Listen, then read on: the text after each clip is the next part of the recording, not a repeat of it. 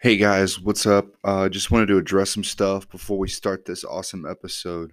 Um, couple things happened in the first about 27 minutes or so. Um, there was an audio issue with Mark's side of the mic. That's my fault. We uh, recorded and I I missed it too late. But uh, I had this awesome guy uh, in the podcast community named Dave Campbell. He actually reached out to me and helped me. Um, fix that recording so it sounds a little better. It's not perfect, but by it sounds way better than when I sent it off to him. So Dave, I can't thank you enough for your support on that. It really means a lot to me. Um secondly, uh this episode is just awesome. Me and Mark catching up and um he really kind of dives in on his long tenure in the army, which was awesome. But third, um I know guys, I've been struggling with um, the past couple weeks with audio issues and stuff, trying to get it right. But I have good news. I got um, some actual quality podcast recording equipment headed. Should all be here by Wednesday.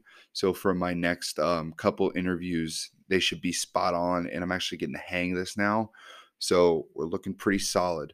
Thank you all for all for your um, immense support. Um, please like, subscribe, and listen uh, tell your friends, tell them if they want to listen, or even just tell them if they wanted to come and tell me their story. And I appreciate all of it. Thank you all so much. Here's the podcast.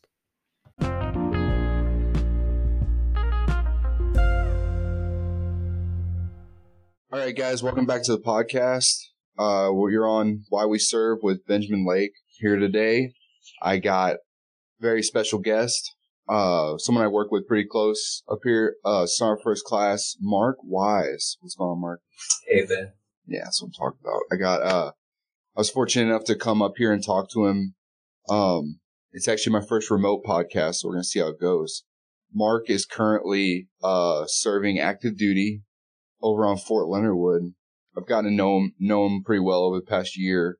And we're just going to kind of dive in on Mark's journey, uh, why he joined the army, and um, what keeps him going or not going, you know, throughout his career thus far. So, Mark, we're kind of going to just dive in right now. Just tell the people about, you know, kind of what your upbringing a little bit, just a little back history, and then kind of what brought you to the decision to join the Army. Well, thank you very much, uh, Ben, for having me on your podcast. It's my honor. Seriously. So I'm Mark Wise, originally from Pittsburgh, Pennsylvania. Um, had a really normal childhood growing up. Uh, born in 85, so you can call me a 90s kid. Had two great parents, uh, one brother, uh, really normal. Uh, I, I guess maybe abnormal compared to what the kids do today. Played outside, rode a bike, played sports, uh, did the normal childhood thing. I don't want to go too deep into it. I guess I'll fast forward a little bit graduated high school and I went off to college in 2004, fall of 2004. So I'm 18 years old mm-hmm. and I'd never been away from home. So there was a lot of drinking, a lot of freedom, a lot of irresponsibility going on. A lot of fun irresponsibility. Yeah. It's probably an oxymoron, isn't it? No, no, it's awesome. And, uh, basically went in as a good student and came out as a dirtbag with a 1.6 GPA in the spring of 2005. Uh, and that's when my mom talked to me. She was like, "Hey, Mark, uh, I'm not paying for D plus grades, so you need to figure out what you're going to do." Um, so like fall, summer, fall 2005, I moved home, enrolled in community college, got a job at a restaurant, and still partying, doing my thing. But I think I raised my GPA to like 2.4. Oh yeah. So I was killing it. uh, met a girl, got in a fairly serious relationship. I mean, as serious as you can be at what, 19 years at old? 19, right? yeah, it's pretty, pretty locked down at that point. I'm, I'm be with her forever, obviously. Of course, this is this is, this is my sweetheart, right? Yeah. who I'm gonna live my life with. Uh, I don't want to get too in depth, but we did the things men and women do, and in the spring of 2006, found out she was pregnant. Oh, yeah. So I was scared to death. I was working like barely minimum wage, living with her, and it's like, damn, what do I do? So decided. Does your sorry? Does your mind just like because you know, I've obviously gotten my wife pregnant multiple times, but you know, we're together in those moments like that. Were you truly like, do you think just like terrified or are you just like, shit, I got to do something? Is it okay to swear on this? Yeah. So yeah, you're good. I was like, Fuck. fuck, Yeah. man. I yeah. was, I was fucking terrified because like I was just living my best life, as the kids say these days, having a good time, you know. But I was terrified, so I talked to her. I was like, "Well, I'll join the Army Reserves." yeah. I don't know why I decided the reserves, and uh, so that takes us like July of 06, August of 06. I come to Fort Leonard Wood and uh, start my Army journey. Yeah. Do you think? I wonder how that works too, because I wonder if it's like you think it's the reserve, so I still get the discipline, but I get to come home still, or if it's like, Something like that. yeah. I don't know. But you, so you, when you got, she was pregnant, and then you were about to ship out when? This is July 06, August 06. Okay. Uh, just real quick, I don't. I'm not going to mention her name. Uh, we are on good terms, but we're Yeah. not together. Yeah. Um, I'll get to my wife of 12 years, my my kids a little bit later on. But uh, we lost the baby, uh, and in the course of me being here, I lost the relationship. so got a got a dear John, and Um. Oh, at Yeah. basic and stuff. I think it was AIT. Ugh. That's what we did. Uh, Cringe. what did we used to, what we call it back then? Um, Uh, was it OSUT OSUT, for you OSUT, guys? Yeah. Okay. So like six months basically when you count like being held over. For those for those listening, I'm sorry, I, I got to do admin notes every now and then. Uh, those that are listening and don't know are, are some army terms and stuff, I've kind of gone over them. OSUT is one station unit training, so it's like your basic and your AIT are just all one lump sum. It's just one continuous training event. Uh, kind of sucks. It's kind of good though. You build that relationship with the people training you for mu- much longer, but it's a lot. It's it's a little rough sometimes. yeah, it was the last hard like initial training in the army. It's what we always say. Yeah. Like I was just talking to one of the holdovers, Dave. And he's like, "Sorry, my basic was so hard." I'm like, "Man, I thought mine was the hardest." but uh, so what's that put us at? That puts us at February of 07. hmm and I have nothing really to go back to in my mind. I'm 21 years old. Oh yeah, I turned 21 at AIT. Okay. Great. So are you are you are you already you were in the reserves already at Still in this the point? reserve. Okay. So thinking what I want to do, and if you remember at that time, uh, Iraq was raging. We had just started the surge, Yeah, in 06, yeah, it started getting real nasty right then. real nasty. Um, so I decided to go active duty, and it was this simple. I went to a recruiter and said, "Hey, I just came out of basic AIT. I want to be active." Literally within a week, I had orders to Fort Hood, Texas. Yeah. Were you excited for that change, you think? Or were you like, this is sketchy, but I ain't really got nothing going on? I was just in it for the journey. Yeah. Uh, I had lost in my mind. My world was over. The girl I loved had left me, and Yeah. well, fuck it. Let's see what happens next. So, I took my 1997 Toyota Avalon, which my mom gave me, drove from Pittsburgh to Fort Hood, and really started my active duty journey. And you just started off the bat. You didn't have to go back for training anything. You just jumped right into the active role. You know, basically, I was complete. I was a full fledged 74 Delta um, E2 at the time. Yeah. It's like, hey, you're just going from the reserve component to active, and we're going to put you needs of the Army. And the Army was the 3rd Armored Cavalry Regiment Fort Hood, Texas. Damn. So that's I I think that's a big thing for people listening and stuff. Mark, obviously, it's not a traditional path to get to active duty. He had this uh starting place of I'm gonna join the reserves and that's gonna get me rolling. But then at this point he finds that you know that drive of I really gotta figure out something. I wanna do something with my life. I'm gonna get going. I think the, all the people I've talked about I don't think it's necessary that we're running from things, but it's we're running to things. Like we're trying to get somewhere in our lives because we know we're capable of more, but we don't really have the confidence or anything. So it's like that active duty life is just such a strong push of well, come find out. Come get this work. Come find out what's going on. And it's exciting, but it's also like a really scary diving board. Like, and then you get there and it's, you know, it's, it's just crazy. I just think that's cool that you, you initially went in like reluctant kind of, or like just going a reserve route. And then boom, you're like, no, I, I, I want to go, I want to go see the world in the middle of the shittiest part of the war, probably. I don't think I was thinking.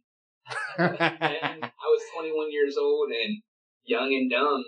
And I'll say this: when I got to Fort Hood, I thought I was going to the newly established 48th Chemical Brigade. I'm like, oh, I'll go BL 74. Yeah.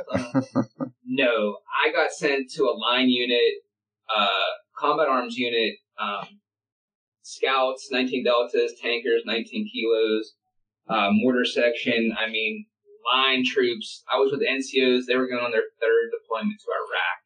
And it was a huge culture shock from where I was, even at Fort Leonard Wood.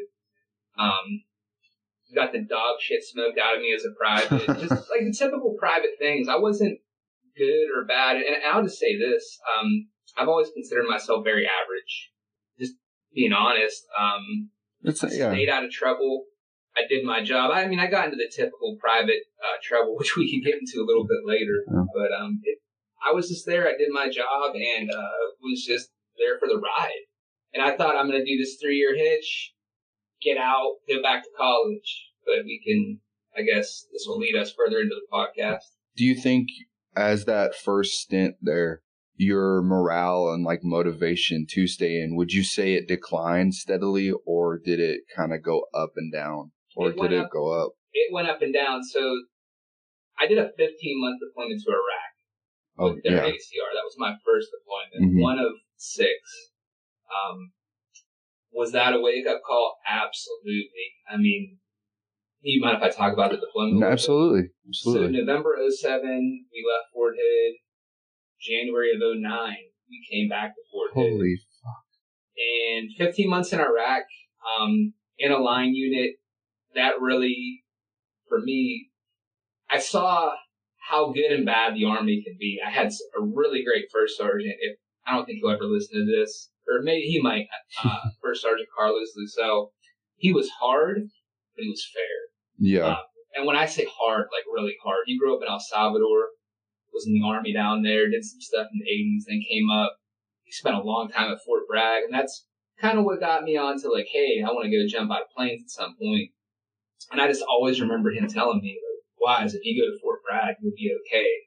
So got in actually a really good deployment shape back then. I'll say, fortunately, I was single. Um, I know yeah. a lot of guys I was with, unfortunately. And when I say guys, by the way, you have to realize this was 2007, 8, 9. So combat arms was all males. Um, we had a few females come through our outpost, um, support personnel, but it, it was all guys. And I mean, a lot of marriages got destroyed in that 15 months, which I guess maybe could be another podcast in itself. But, um, I, I think like that's a big thing people should understand there's goods and bad to like the deployment side because you're like like me i was the opposite right i had a wife with a pregnant she was pregnant and we had a one year old child and i left for 12 months and you get over there and you're more, uh, mine wasn't as heavy as yours, obviously. I was at the tail end of the war and I was doing staff stuff. So mine, it's a monotonous day every day. There's minimal risk. There's some, but no, nothing to be terrified over. But you get over there and you have like your mission. That's your job over there. And it's kind of what you always, I don't know if you wanted it, but it's always what your job was supposed to be going and supporting the war but you have so much going on at home. And these guys that went in 05 to 2012 or whatever, like when the craziness was going on, really from 02 to like 12, it was just chaos. And they still all had these lives going on at home. I can't fathom trying to deal with that shit. Like, your mind is just losing it. I don't want to get too far off track right now, but I just want to shout out to uh, our battalion sergeant major, Sergeant Major Bo. I've had a lot of talks with her about deployment. So her and her husband were actually in the initial invasion, which is 20 years ago now. Yeah. To think, right? They had a one year old and a five year old at the time. Um, and I've talked to her about that, you know, over the past 15, 16 months that I've worked for her. And I just said, how did, how did you and your husband and your kids survive this? And she doesn't know at this point, but she's still going strong. So Do you think it's like a blur to her, or is it like she's just like I don't know how we did it, but we did it? you, you just have to do it. Yeah.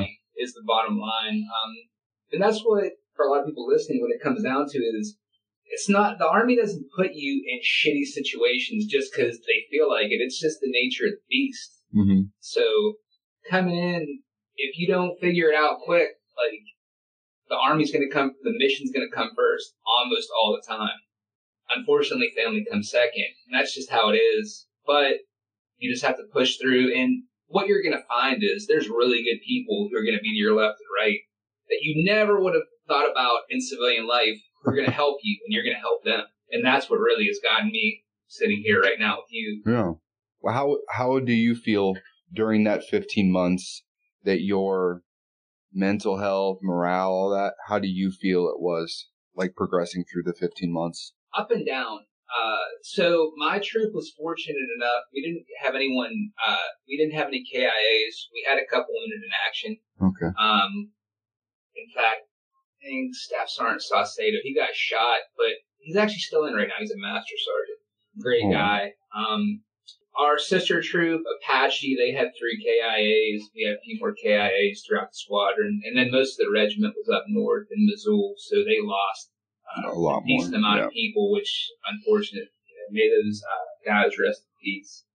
But um, we were sort of the tail end of the surge. We had it rough, but not as bad as the people like in 06, the beginning of the surge. So Yeah. that kind of wraps up, I think, the deployment. I, I'll just say this is a 74 Delta. When I went to the recruiter's office, they showed me pictures of labs and like these awesome vehicles called the Foxes. Yeah, I didn't do any of that. I was on details, radio guard, if they needed an extra driver, a gunner, like I did it all. Um, nothing really glorious or glamorous, but I did a lot of regular work, which showed me a lot about what you have to do as a soldier. You might come in for one reason, hey, you know, I'm going to be a cook, but back in those days, you had cooks on Route Irish, who were Yeah. manning machine guns in convoys, badass. just getting it in. So Yeah. I, I think I we kind of skimmed over that, but um, Mark is the same MOS or same job as me, right? MOS 74 Delta. It's CBRN, which is Chem, Bio, Rad, and Nuke Specialist, which is a fancy way for saying like if the bad guys start using chem weapons, you know, bio stuff. The big ones people ever everyone thinks of is the gas attacks back in World War One and anthrax for bio, and then obviously nuclear bombs. But like the reason for that job is it's a contingency in case stuff goes down. So we're utilized a lot as like other shit, not our, not our primary job because you can't, you typically can't train on those primary jobs every single day, especially in units that are not, uh, CBRN based. it's not their priority. No. And it, it's a very hard sell to people. So to make yourself, which I can see Mark, you know, he does that very well. He is able to put on a different hat and do those other jobs well.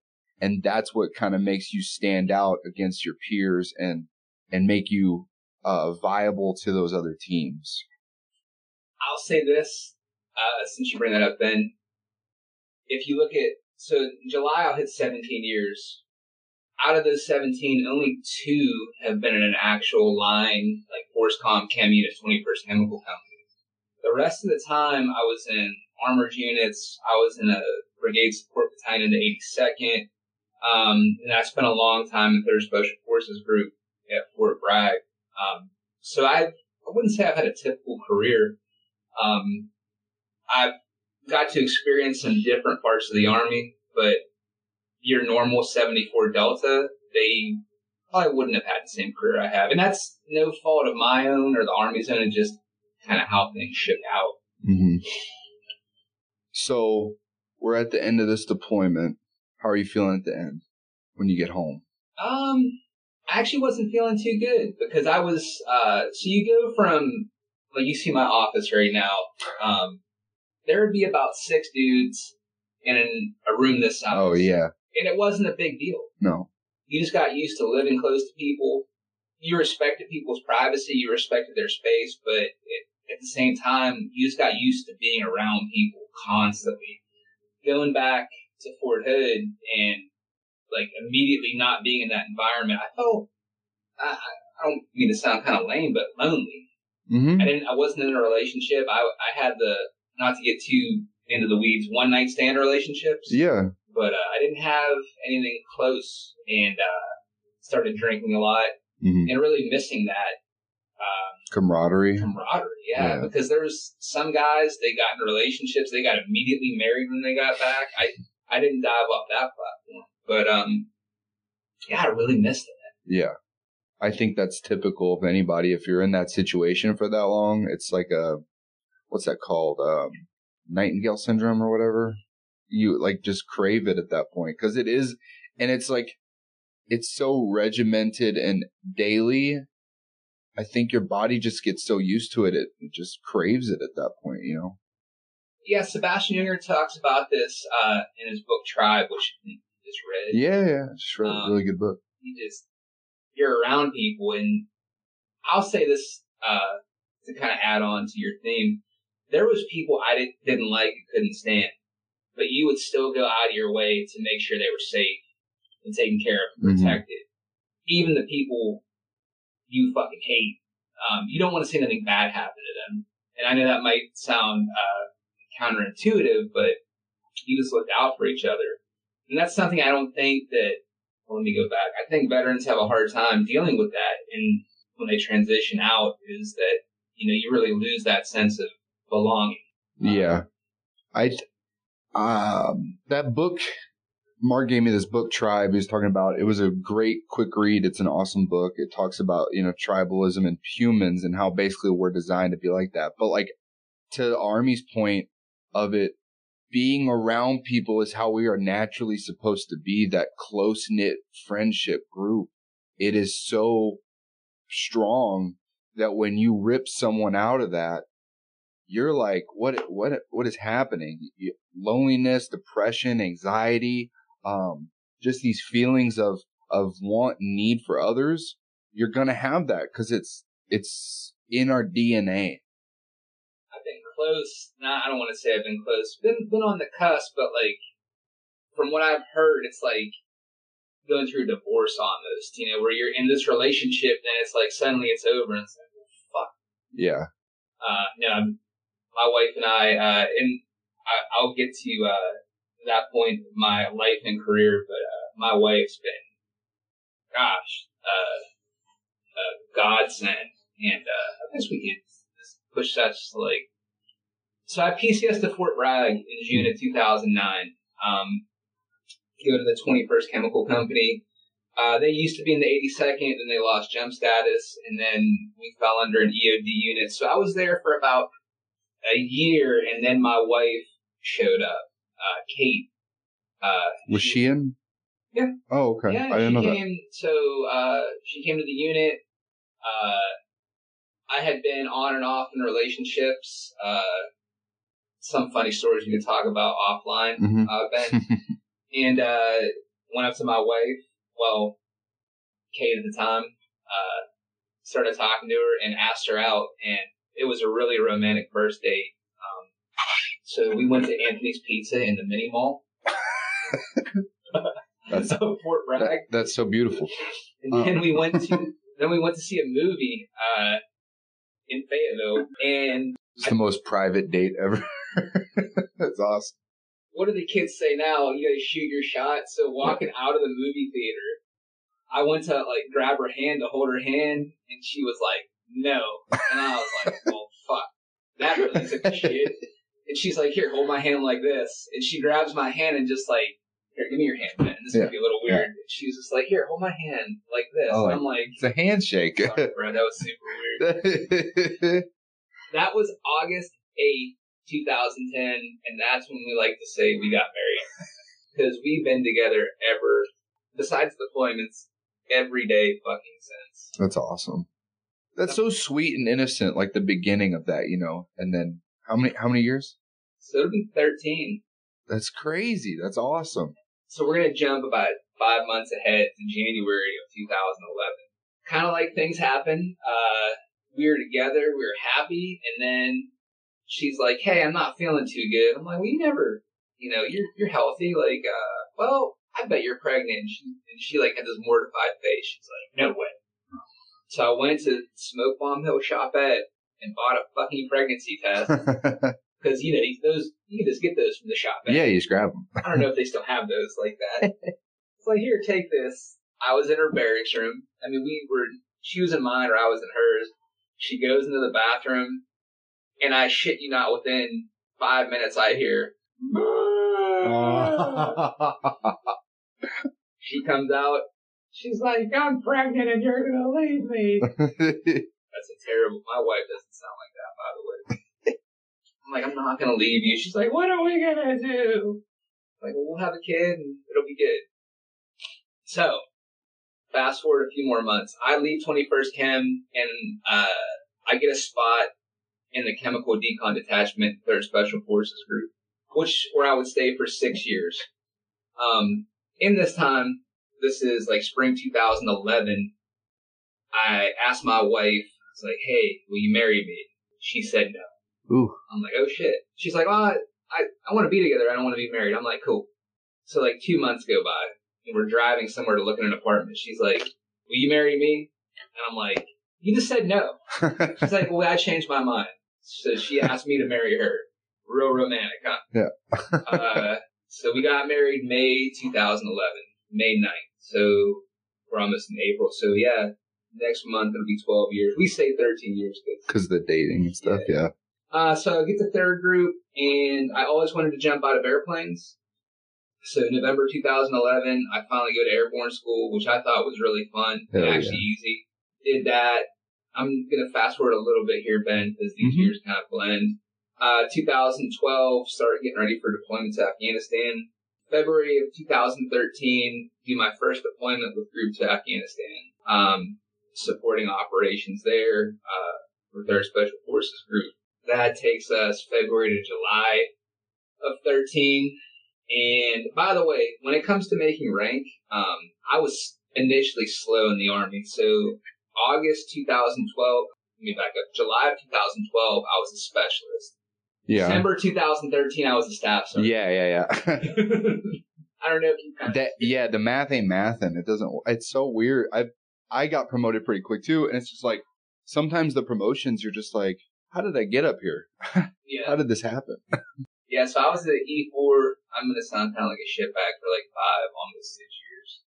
I think it was pretty common. It was common back then though too. Yeah, Now it's pushed so hard. yeah. You have to make rank, but that back then it was like, do your job. You'll you'll get it eventually. You know. Yeah. Um, I'll say this, uh, and I do really want to hit this. As a support person in special operations, for me, it was the best time, hands down, of my Army career. I was treated great. I got to go to schools. I got promoted. I actually did my job on deployments and I was fulfilled from basically April 2011 until I left in March of 2017 Just best time of your life. best time of my army career. I got I got some questions about that. We're gonna Sure. take a short break real quick, and then we'll be right back, guys.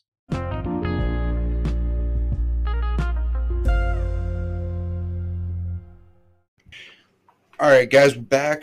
I was gonna talk to Mark. I just had questions about uh, the when you were saying you were a group. What do you think the number one for those that another admin note for those that don't know uh, the group we're talking about instead of brigades, special forces units call themselves groups. Um, the unit he's in is a chemical reconnaissance detachment. They are in support of the Green Berets, right? They they are tasked out to support them for whatever mission they need. Um, it's usually considered a very good unit. It's a little more high speed. You got to be airborne in order to get into those units. So, what would you say is like that makes it like the best type of organization? So, from my perspective, I wouldn't say it's the best. It's better than a conventional unit, and that's nothing. Green Berets are awesome, but um, there's nothing special to get there. What I mean is, you can be assigned their needs of the army. Now, getting there, you do have to have pass a few gates. You have to be airborne qualified, and you have to have a certain GT. I think it's 100. It might be 110 Mhm. now. So that does kind of filter out some people who get there. Once you actually get there, though, as a, uh support person, if you suck, they don't keep you around.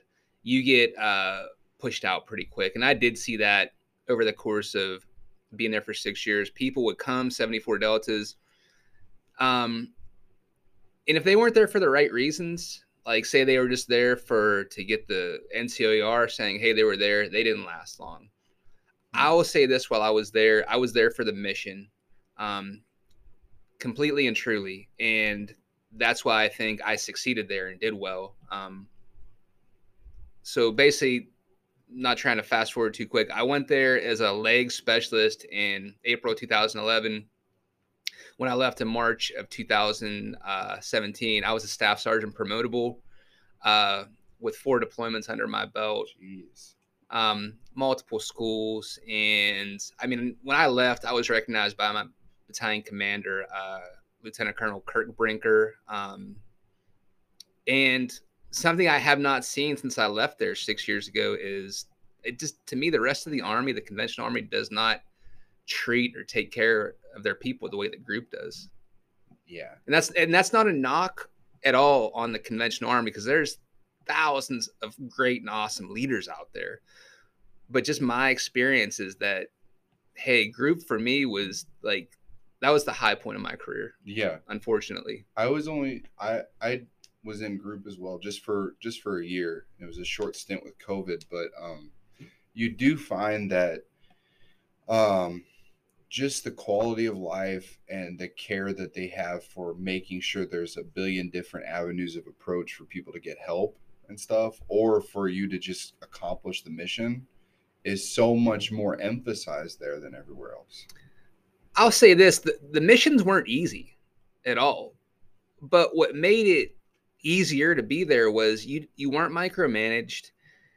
Um, you had a lot of leeway to get things done, and you had a lot of support when you had problems.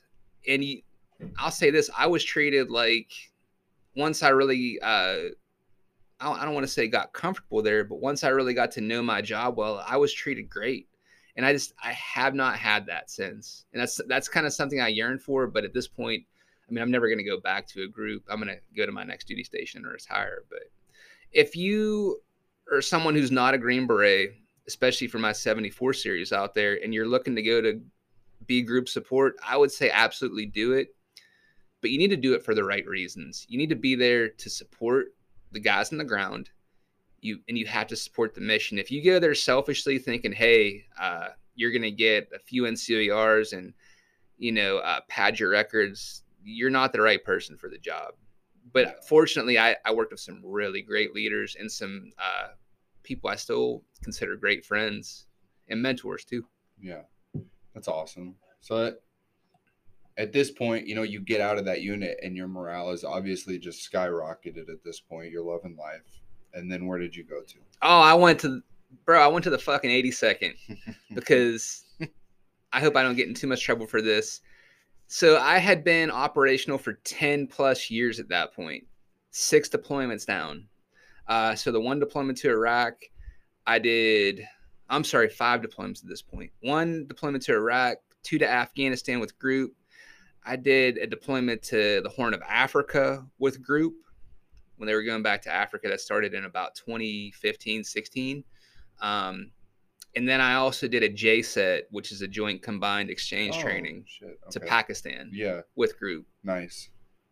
which is something uh, not a lot of people ever get to do, which was awesome. Yeah, I, I say that. I say nice because all I heard about were JCETs, and I just always heard how cool they were. It's a, they're basically like not war missions, but you're supporting another entity, like a country that's not visible. Like, like he's talking about Pakistan, and I've heard of some other ones. I don't want to go too deep into the OPSEC of it because I don't know the rules, but I know there were a bunch of other JCETs with other countries that people don't know that there's wars going on or there's uh, disputes. There's a lot of shit happening around the world, and it's it's just crazy to see. You know, um, very, uh, I imagine, amazing experience for you. so going to Pakistan was wild. Um, we flew from Fayetteville to JFK up in New York. JFK, 13 hour flight to Abu Dhabi. That's when it kind of got weird because you go from the basically westernized air part of the airport in Abu Dhabi to everything's going uh, to Pakistan or India. So we flew from Abu Dhabi to Islamabad, land in Islamabad, and it's like that scene in 13 hours where it's like, Oh, yeah. holy fuck. Imagine three white dudes on a plane with a bunch of people, uh, a bunch of Pakistanis, and it's like they were glaring at us because they knew who we were. Yeah. Um, nothing uh, overt, but it was uncomfortable. And then we got picked up by our driver and basically our handler uh, there, and it's it was awesome. Uh, we got to go to, excuse me, Rawalpindi. It's basically the sister city of Islamabad, and we did some, I guess you could call it consulting Mhm. for the Pakistani army Yeah. and it was wild. I mean, outside the U.S. embassy, which is one of the places we went, there was huge marijuana plants, literally weed Just growing. they can grow it there. it was just so- growing so- everywhere, yeah, it's like a weed there. Yeah. like right outside the U.S. embassy. That so that was crazy. And um, I could say this: this isn't uh, really OPSEC. We did not tell them we were NCOs, so it, it was a Green Beret at EOD Tech and myself. We did not identify ourselves as NCOs. You want to know why, Ben? Why? because NCOs in that culture are like second class citizens. really Yeah, it's very officer officer centric. driven. Yeah. Yeah, because they they take their lineage from like the British Army. Oh, okay. Yeah, Yeah, we're like one of the only big ones in the world that emphasizes NCOs a lot more than officers, right? Like NCOs do a not uh, that we're gonna get in the weeds here. Oh, It's you're, you're about to get in a really deep subject. but like you know, U.S. Army, um, NCOs do ninety percent of the legwork. I would say I I put I'll put that out there. I would say they do ninety percent of the legwork, and the officers kind of clean up and do the admin portion sometimes, or the make it look good section. Wh- Whereas the rest of the armies that I've seen, a lot of them are more officers do a lot of the legwork, and then the NCOs and enlisted trust in them like they have a lot of trust in their officers. Wouldn't you? How how do you feel about it?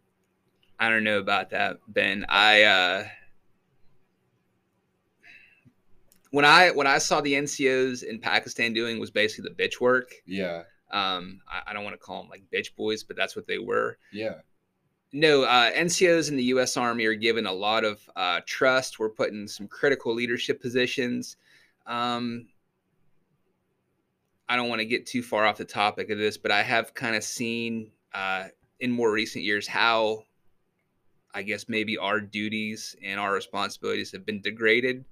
But then again, I don't want to get too far off track. yeah. Oh, So that's okay. Um, me and Mark have a lot of conversations about officers and their roles in the army. No, that's and let, just let me be just upfront and blunt about this. I've worked for some tremendous officers, um, even in this organization. Uh, my OIC Reed, uh, fantastic guy. Um, he's here for the mission. He's here uh, because he wants to accomplish stuff, take care uh, of his people, and get things done. But you know, we've probably also seen officers who are just there to climb the ladder and get the next rank and don't really care so much about Yeah. their people. Uh, yeah, And I don't really care for them. yeah, and it sucks because I, you know, I think I, I don't know if I was talking one talking to you about this or not, but you know, in the civilian sector, you imagine guys that like they hate their bosses and stuff, but the in the in the climate of that, the bosses take credit for all the good stuff and they persecute for the bad stuff. Those it's the same thing on our side, just the officers. The officer like I've had some that really take care of people and they make shit happen, and I've had some more often than not um ones that are bullet chasing frankly they're they're there to get a good award and it's so frustrating that their job relies on that too you know like i don't personally i don't condone it but i understand where they're coming from but god it's frustrating to everyone in that organization It is. know? And I've look, I'm going to be very vague about this. Uh, looking at your organization as an outsider, um, you know, I've been here now. I'm coming up on 16 months. I'm about to leave this seat. I saw your organization go from being solid to just you guys just being in the shit, like to the point where I'm like, I called your company, which I won't name, the few and the proud, because Yeah. there was so few drill sergeants, and you guys were just getting shit on with no support, and it. Not, I'm not trying to sound dramatic, but it just it fucking broke my heart as a senior NCO because I, I listen to these guys and gals just bitch and complain and just get and just day after day just uh, doing what needed to be done with no support. And there was nothing. And I'll be honest, there was nothing I could really do besides just hey, come into my office. Here's a cold water. Like talk to me, give them a little break, and say hey brother, hey sister, like go out there and keep doing what you do. But I really did see that. No, and we appreciate that because I, you know, the I think anybody that's been in, um, when you have those people you can go to, I've had I've had a couple in this unit that I've been able to. You close a door, you talk to them like a person, you bitch about life for a while, and you come out feeling better. Um, it's not always the it's probably not the healthiest, and it's probably not the most perfect thing to do, but it, in in the moment that's very helpful and you remember those people for the rest of your life you're like man i remember you know shout out to cisneros. I don't even know if she knows about this but uh, Juanita, yeah juanita cisneros one of the outstanding drill sergeants over uh, in my unit. She um she would just come over and just chat with us about stuff and she would help make it make sense or just be like you know that's terrible. Um, we're here for you guys. Um bro, we're like the same age, and I looked at her as like my mom. yeah. Because even I would talk to her about stuff and she would listen to me. And I'm like, she just had that, I don't know, that aura about her, but uh yeah, she's a she's like a caregiver. I Yeah. don't know. She's just good at taking like uh, empathy. yeah. Empathy was her strong suit. Oh yeah. Very good. And there was even times uh Juanita, I know you don't like to be called by your first name. If you ever listen to this, I appreciate the times you listen to me and you sat in the same seat Ben's in now and you would come in and unload on me and it was great. Uh we had Etch, uh same thing. Um a lot of great NCOs have come through, even officers too. Um Yeah. yeah, I had we had a couple here. Um, but yeah, kind of went off on a rabbit hole. But you know that that's just a good sum up of NCOs and officers with us. But anyway, you were at you know you did all your missions and stuff with group. Um, you get all this stuff going, and then or after that, eighty second. You're in eighty second now. So, what yeah, happens? so I went to First Brigade 82nd, and uh, I was a battalion CBRN NCO. I really didn't do my job. It was kind of back to that big army, like, hey, Sea, like I remember I first got there, they're like, oh, you're CBRN, uh, you're gonna be the wash rack NCO. And like a year prior, I was uh, basically in an 03 billet, uh, doing some important shit in East Africa, and now I'm like literally washing trucks down at the Fort Bragg Yeah. wash rack, which it is what it is. It's it's you know it ebbs and flows. I had a really great uh, senior NCO there, and I'm gonna give him a shout out now. He's retired, Master Sergeant Matthew V. McKinney. You know who you are. Tremendous senior NCO, uh, long time 82nd Airborne Division paratrooper. His son was actually in the 82nd when he was there. They Oh, were both cool. in Afghanistan at the same time. Uh, yeah, I think his son's coming here to Fort Leonard Wood. He's reclassing. Um, great senior NCO. I worked with uh, really good NCOs at my side. Uh, Deanne Winter, she got out to be a veterinarian.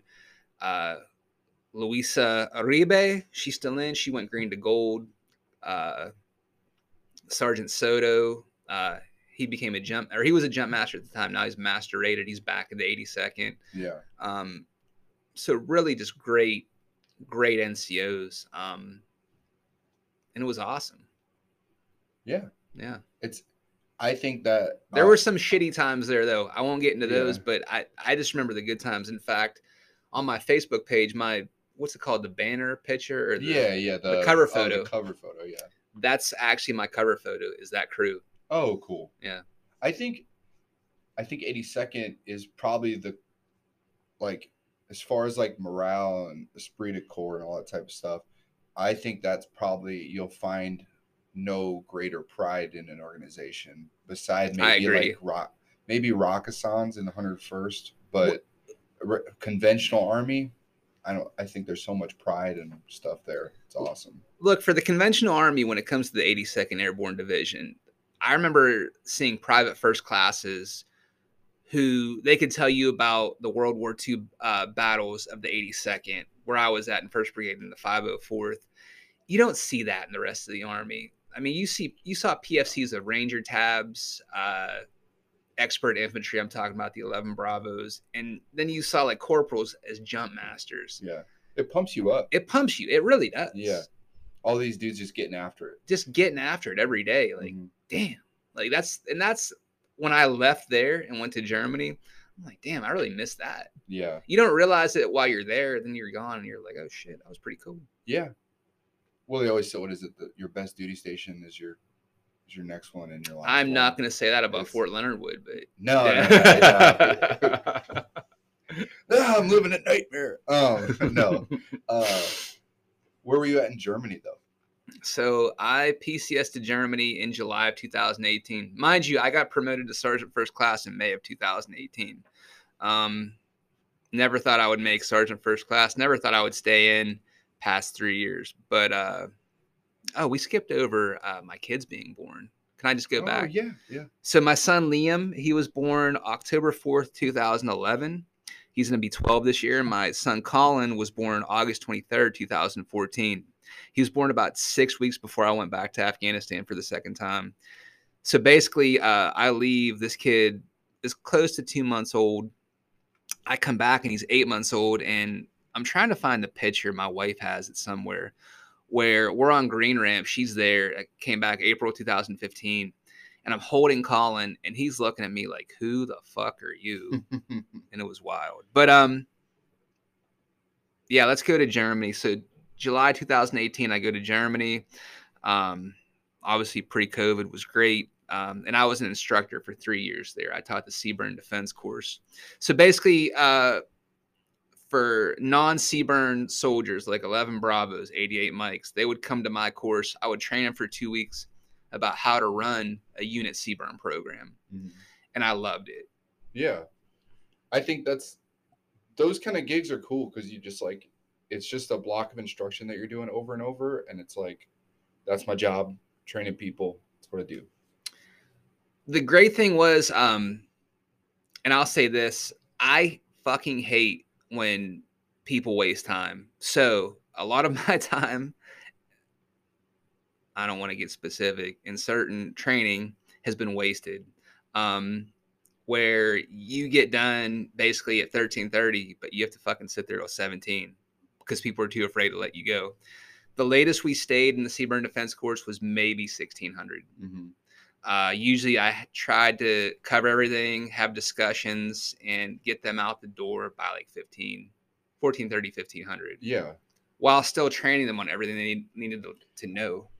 Yeah, because uh, the nine to five schedule is outdated and it does not apply to we're we're like a service industry at this point. You know, we're not pu- pushing out consumer products here. We're training. So if you can get the training done in a reasonable time, get the fuck out of there. Like you don't need to sit around all day for no fucking reason. I, I think, Ben, the people who like stay or are afraid, they're just, I don't know where that fear comes from. If I let my class, so I would train 16 to 20 soldiers. If I let them go and one gets a DUI, would I get yelled at? Maybe. It did happen once. I didn't get yelled at at all. Yeah. let them go on a Friday at like 14, and by 17, this kid was arrested. Um, got a call from my master sergeant, like, "Hey, man, you know about this?" No. It's like, all right, cool. Well, just do, send me the drop packet on Monday. And that's also leadership who was not about knee jerk reactions, who understood. So I'll say this: if there's any senior NCOs listening now, fucking get away from the knee jerk reactions. Figure out the situation first gather all the facts and then react. Don't immediately just place blame because to me that shit doesn't work. They just did I think I read it like two years ago. They did an opinion piece in the Army Times, and it was literally about how the Army has this mentality of this old, old mentality of there is no room for mistakes. So when something happens, it is a chain of issues happening that caused it, right? Mhm.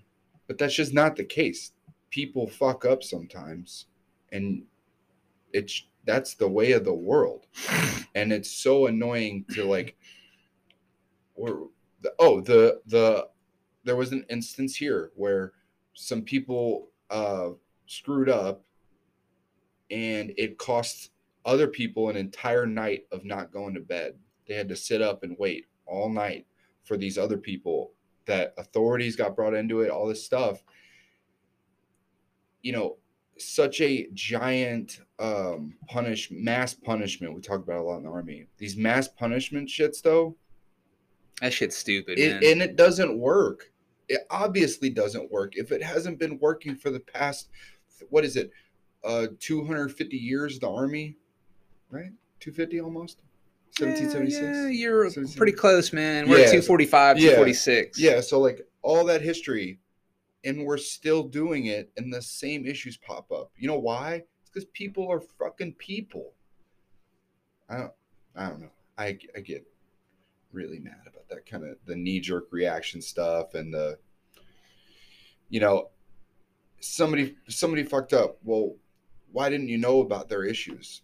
Well, because I'm not their mom. Like I'll talk to them, and I talk to people personally, but I can't control every aspect of someone's life. I don't know. Um. So you have your kids though. You had your son in 2011. You said. Yeah, Or- that was when my wife got pregnant.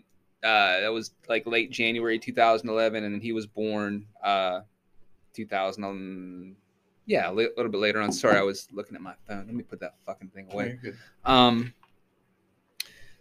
So yeah. Um. By the way, having kids in the army is not easy. Having a family. So we were dual military for a little while, and I'll say this: we figured out quick that was not going to work. So my wife actually ETS'd. It'll be ten years since she ETS'd. Oh, okay. Yeah. That's how my wife was too. She did the same. She was in Yeah. and then she got out. Oh, and by the way, if you're out there dual military, uh, you have uh, my hat goes off to you uh, because that is not easy. So uh, this is gonna sound real lame. Thank you and your spouse for their service. Yeah. appreciate you a lot. One of the hardest Oh, juggling absolutely. acts I've ever seen. Um, do you think that gave you more purpose while you're in? Like it's it's like now I have you know someone I'm caring for. I'm gonna do the best I Absolutely. can. Absolutely, absolutely. Um, so you're over in Germany. You're doing this. How long are you in Germany for? Three years. Three years. three years? So Ooh. First year and a half, badass, and then what happened? Oh, COVID. So I'll, I'll say this: being in Germany, the Germans were real quick with that. Uh, everything locked down, the masks went on, and they, I think they handled it well. Um, I'll just be honest about this now. I volunteered to get the vaccine. A bunch of us did, and uh, actually, the vaccine made me sicker than COVID. And then I, I- was real cool. I actually got COVID after I got the vaccine. Should I say that on here? You're gonna edit that out. I don't think anyone's monitoring my stuff. so we're, good. We're good for now. hey, neither here nor there, but um, Germany was great. Um, if you get the chance, especially as a young single soldier, go overseas, go to Germany, Korea, Japan. Um, if you get those opportunities, take it because you're going to want to go back.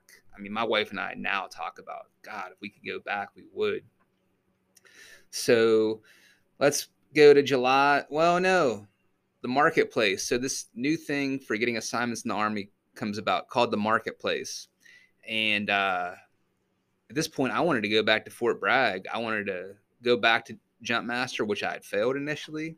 wanted to go back to either the 82nd or group and you know do that, deploy again. I, I had a, a break for a while and I was ready to get back into it. I was in great shape.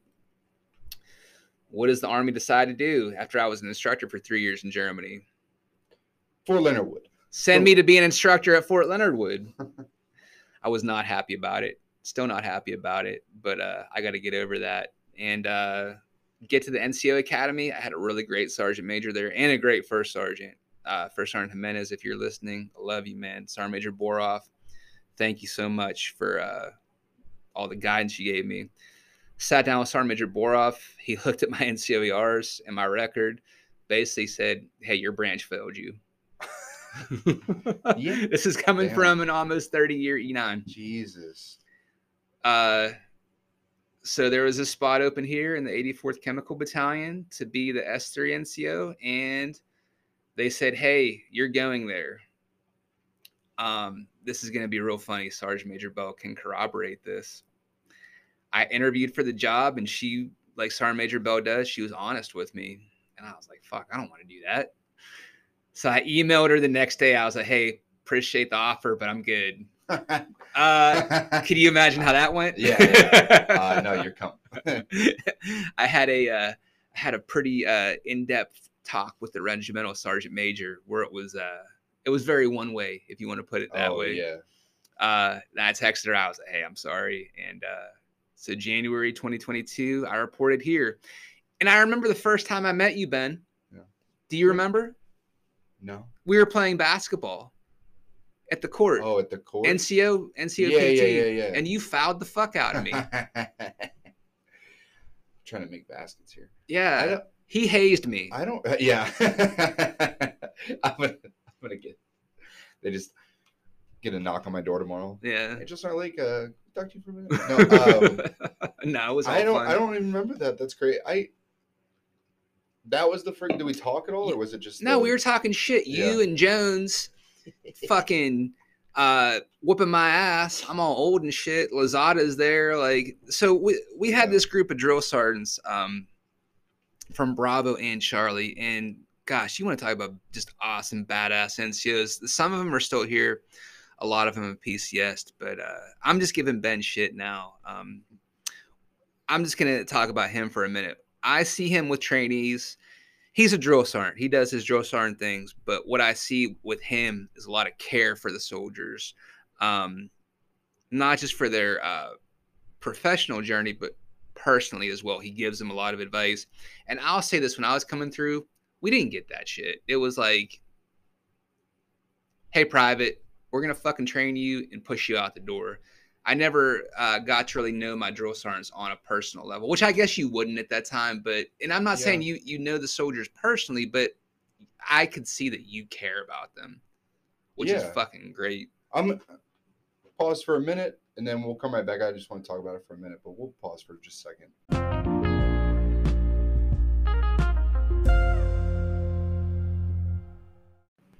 All right, I'm jumping right back in. I just wanted to get keep my mind on track. So Mark was talking. I appreciate your words about me because that means a lot. Um, that's that's kind of my mentality. I always heard now, you know, the soldiers treat them how you know treat them how you want to be treated. And when I was a younger soldier, um, I'm not saying I had bad NCOs necessarily, um, but I did not get a bunch of personal development. And I, um, I think me and you, we both come up here and talk about the books we read, the podcasts we listen to, these interesting facts we found out. Um, I think if you're not trying to better yourself, you become stagnant, and then you're just not you're not reaching that full potential that you do have. A lot of people have that way bigger expansion. They just aren't getting there.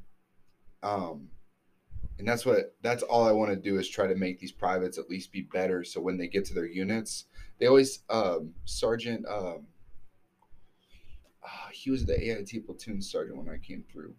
Oh, I can't remember his name. Bald Wasn't guy, bald guy in group. Um, short guy. I can't remember his name. Anyway, um, very good NCO. But the best words he ever said were, "When you get to wherever you're going to PCS, whether it's now or later, um, act um, humble, but like you've done the job before."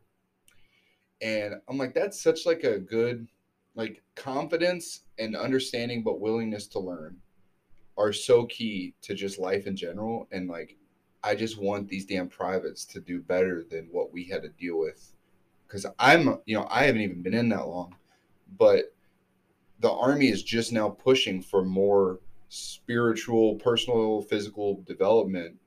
And these privates coming out of the streets, they don't know about that shit. And that, why would they? You're 18. So I just, I really like to um, engage on that level with them. No, it's awesome that you do. Yeah. It's awesome. I mean, it's the same thing you do to me when I come up here. Like, you're engaging. How you doing, man? What's going on? oh yeah, you're a big ass drill sergeant. You could whip my ass. Yeah, but I man. mean, you, you do it with like everybody in the battalion. Everybody even knows. Hey, go see Mark. He's always fun to talk to. So like, that's that's good. that's the thing that's uh, kind of gotten me in trouble over the years. Uh, yeah, I'm a sergeant first class, but that's my rank. My name's Mark, and when I talk to my guys, I call them by their first name. And there's some folks who that really irritates the fuck out of them, and I'm absolutely not right in doing it. But at the end of the day, like my shit stinks, and I put my pants on one leg at a time. So don't forget, we're just people, man, and if you get the chance to not be a dick, don't be a dick. Yeah, use it when needed. Only when needed. Yeah, only when needed. So that's a good, good little tangent right there. Um, you get over here. At first, were you upset about like? Were you really pissed off, or did you know anything about it coming over besides what Sergeant Major Bell told you, or were you just like, "Fuck"? I so I'll be honest. She she didn't. She was like, "Look, we're a we train all the seventy four deltas in the army, from enlisted, warrant officers, officers. We're minimally manned, uh, few resources, and we have this big ass mission." And I'm like, "Well, fuck. All right, we'll figure it out." And here's the thing: the machine keeps chugging along, uh, some way, somehow. We fortunately my time here in the S3, which by the way, S3 in the army sucks. Even the best case scenarios, it sucks. Yeah. But uh I had some have worked with some really good first sergeants and uh, one or two one not so good first sergeant. Uh and it is what it is. You you do what you can to get the job done. Um my first sergeant who was just in here, First Sergeant Hilt, she's badass. She sat down and like, hey, like we have this thing, this big competition coming up. Like, let's sit down and kind of just figure this out. And she was just sit, sitting in my seat. And Yeah. it's like, okay, cool. And that's that collaboration. That's that mutual respect. That it's like, fuck, this is awesome. Then you come across people like, uh, I don't know, they they forgot where they came from. So I'll tell any young soldiers, senior NCOs, whoever listens to this, never forget where you came from in the Army. Stay humble. There's always someone out there who's better than you. Um, I don't mean to go off on a fucking deep end there, man, but It's, yeah, yeah, it's so true of some some NCOs and officers when they make that higher rank. It's more about you know I have this now that means I have the power, and it's like no, you should in theory gain that power from trust and res- mutual respect. That's how you get people to work for you competently and proficiently and without without fail. Um, and to just to just say I'm a I'm a sergeant major. I'm a I'm a colonel. You're gonna do what I told you to do. That's not the right answer. It's it's an answer, yeah, but uh, you're not going to get a good result. So Yeah. my time here is coming to an end. First Sergeant Hill, when she steps out of the Alpha Company seat, she's going to take some leave and then uh, take my position. I'm going to go to OTD and get ready to PCS to Aberdeen, Maryland, which will be my last duty station. And then what you see, you have four years left right now or three? Ben, why are you adding years? I I have know. three. I don't. I have. If you I really count, if you count CSP and, Yeah. and PC and ETS leave, it's like two and a half. Okay, so you're finally at that home stretch, Yes. and when you look back on all of it, are you like super happy with the choices that you made? Basically, Yes. yeah, Yes. would do it all over again, no problem. Yes, I'll tell you this. Um, 2000 fall 2017, early 2018, I was in a real bad spot uh, had some very serious mental health issues going on, which were addressed, which I received tremendous care for from uh, um, one of the psychs at Fort Bragg. I'm not going to mention her name, but her, my battalion commander, they literally saved my life, man. Because there was stuff that had happened earlier in my career on my first deployment. Uh, I had kind of re- just buried, and I'll tell you this because you probably know, and the listeners you can only carry that shit for so long before it eats you alive. And that's where I was at. So, uh, 2000, late 2017, it's like, hey, you're about to be a sergeant first class. They were going to send me to Korea for a year mm-hmm. and right back to Fort Bragg to deploy again. That would have been number seven. Yeah. At that point, man, my marriage was on the rocks. Uh, did not have a good relationship with my young boys and it was like, all right, cool. I'll go to Korea. We'll get divorced, and then I'll just come back here and we'll you do your thing, I'll do mine. Oh. So, Master McKinney, I'm going to go back to him. Was like, hey, ask about going to Germany to be an observer controller. Mm-hmm.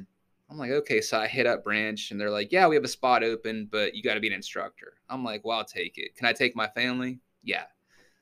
So I did that. Yeah. If I would have went on the path the army was trying to put me on, I wouldn't be here talking to you and I wouldn't be married anymore. Yeah. Sometimes you got to fight those things that you got to pick and choose your battles, but family, man, family and mental health, it's so fucking. I just went over this with Danielle in my last episode. It's mental health is still, I don't know if it's overlooked or what, but it's still kind of played to the side. But like, especially mid career guys, I really, I don't, it's not that I don't care, but new privates coming in, deal with those demons. But you're young, so people don't have an impression of you. Go go get that help because most of the not, NCOs now that pretty much from me to Mark that that's fucking eight years to almost twenty years. A lot of us have dealt with some shit, whether it was like personal or it was the army having that effect on us. But people just go get some help. Like you can go talk to somebody. You can try to work out a deal for a better duty station. Like it doesn't always have to be about I need to progress my career. Like take care of everyone around you and your mental health, and then the rest of it will come. I'll um I'll say this: uh, the newer generation they're not really doing deployments anymore, but that doesn't mean they're not bringing baggage in because we all deal with stuff. But I'll say to my uh, my peers who are in, who are still in, who are in the GWOT, um, and I'm stealing this from a very famous podcaster, Andy Stumpf. God bless you, Andy Stumpf. You make my Mondays and Fridays. If you touch war, it's going to touch you back. Um, for me, I was like, oh, that's small stuff. I'm not a big deal. But after a while, the things I went through started to eat me alive, literally. Uh, drinking and just going down the rabbit hole of not doing smart shit. So I had a great wife and a great support system that pulled me back from the brink. And I still do to this day. Um, and I know it's kind of cliche, it sounds lame, but reach out, talk to people. People will listen. If you don't find the right people, keep reaching out, keep looking. There's someone who's willing to help out. And that's why, uh, especially for the drill sergeants here and the NCOs, um, even some of the officers, uh, they come talk to me and I listen and really a lot of times that's what that's what people need. They they need someone just to listen to them so be that person if you're in that position just listen. There's not a whole lot you could do but listening really does help. Absolutely. Also shameless plug for 988 which is the uh, hotline for um, suicide and just um, depression hotline basically for veterans just 988 now. I didn't even know it changed so um, yeah, that's it's just so important. I can't. I think I've talked about it almost every episode so far, but like, I really hope people get the help they deserve and that they can have someone in their lives that they have a um, they can actually have those conversations with. Um. So yeah, man. Um. What advice would you give? I want something, if you could, like something good to tell new guys coming in and it's something bad, like like All a right. good piece of advice for him. Good. good piece of advice to new soldiers when you get to your first duty station find those solid NCOs who know what the fuck they're doing and they'll stick out. How are they going to stick out? They're going to look sharp, they're going to know their jobs, and they're going to be humble and gravitate towards them. Stay away, and this is going to be an old saying. When you see like a seven year specialist or a five year PFC, and they're talking about all this shit that sounds legit, they are fucking kryptonite. Stay away from them. Stay away from those that 15 year sergeant who's overweight and is kind of a shitbag because they're not going to help you. Gravitate towards those high speed NCOs. You'll know who they are. Latch on to them. Learn everything you can from them and do good. Um, at your first duty station, stay away from those shithole places, especially if you go to Fayetteville. They're still there on Bragg Boulevard.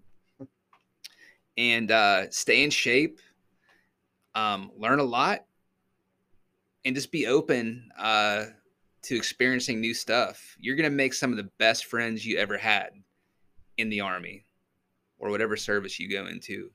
And the beginning of your career, honestly, is probably some of the best years because when you become an old, crusty yeah. senior NCO, you're like, man, this shit sucks. Yeah. When you peek behind the curtain. I, th- I think those first years, it's so easy because you just show up and do your job and just do what people tell you, and then you're off for the, like you're done for the day. You go do whatever you want. Like, mm-hmm. but it's it's so fun. Um, that's good though. That's what he just said to everybody was mentorship. That's what that's what private should be doing or hearing, and that's good. Um, what a piece of advice that like I don't mean bad advice, that's terrible, but like stuff that they should look out for that's negative. All right. Something I've seen, and when I see it, I say some shit about it. If you see someone, especially an NCO, who's trying to get you to buy into some bullshit like, oh, hey, I could show you how to flip palaces. Just give me 5,000 for one that's fucking illegal. But two, like, this isn't a business uh, enterprise that we're in. So if you get someone at your first, first studio station and this has happened, they're like, oh, hey, let me take you to this used car lot. No, don't do that shit, soldiers. Stay the hell away from it. Like I said, gravitate towards those NCOs uh, who aren't going to do that, who are solid. Um, I would definitely say this drinking can be cool, but if you're doing it every night, that shit catches up with you. So watch how much you drink. Um, and really, there's uh, some opportunities now, like the expert soldier badge. Do it while you're young. Do airborne while you're young. Go to ranger while you're young. Don't wait until you're my age to try to do it because you're old and broke and not in the best shape you were when you were 19 and 20 years old. Yeah. So take take those opportunities while you're young. Don't wait. That's good, Mark. Um, and then my last thing for you before we get off here, um, what recommendation for a movie? It's like motivates shit out of you, like badass. Like, what what gets you going? Uh, I was just talking to my old squad leader, who's sitting outside. He's the acting sergeant major right now, Master Sergeant Gibbons. Oh yeah, Fury, man. Ooh, good good choice. Good Mis- choice. Can I quote it? Yeah, yeah, yeah. Mistake. Yeah. Army don't make mistakes. you have the clerk type. So for people who don't know, they have this kid Norman who shows up. He's like, "I'm a clerk typist. I have never seen the inside of a tank." and then Jon Bernthal's character basically says that quote, like, "Yeah, the army doesn't make mistakes."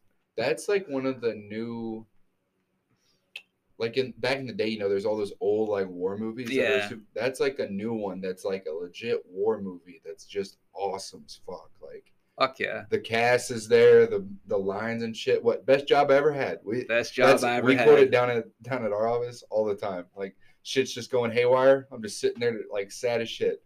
Best job I ever had. You see the stupid smile I have on my face right yeah. now? Because thinking back over my career, like the shitty parts, like first deployment in Iraq, there was a month of guard duty, basically four mm-hmm. hours on, four hours off, and you're like, this shit sucks. And I remember sitting at the ECP to the COP with one of the tankers. I think he's still in Aikens, like freezing our fucking asses off because it was January. Like, man, this sucks, but it's awesome. Yeah, yeah. Like watching the sunrise in the desert is actually a pretty fucking cool thing. Absolute. Those little beautiful moments are just insane. And, but you're so like Miserable. yeah. It's it's you're so miserable. It's fun. No, that, that doesn't make any fucking sense. Smoke, and I was smoking cheap uh, cigarettes back then too. Like, what could be better? oh yeah. It's awesome. All right. Well, we'll get off here. Um, Mark, I can't thank you enough for uh, being on. Um, it was an honor talking to you and stuff. Ben, it's an honor talking to you. And when I see you and I see Sergeant Lazada and I see, uh, you know, Cisneros and the people who've come through, uh, who are my peers and like, you know, the younger NCOs like you, I have a lot of hope um, for the Army um, and just for the next generation. You guys are fucking solid. So when you're doing the next big thing, I mean, I'll be at home watching it on the news, but you know, it's just joking, man. You you guys are great. Keep doing what you do. I really appreciate that, man. Um, thank y'all for listening. Um, we'll uh, we'll be getting more content out, but again, thank you, Mark. Uh, we'll see you guys later.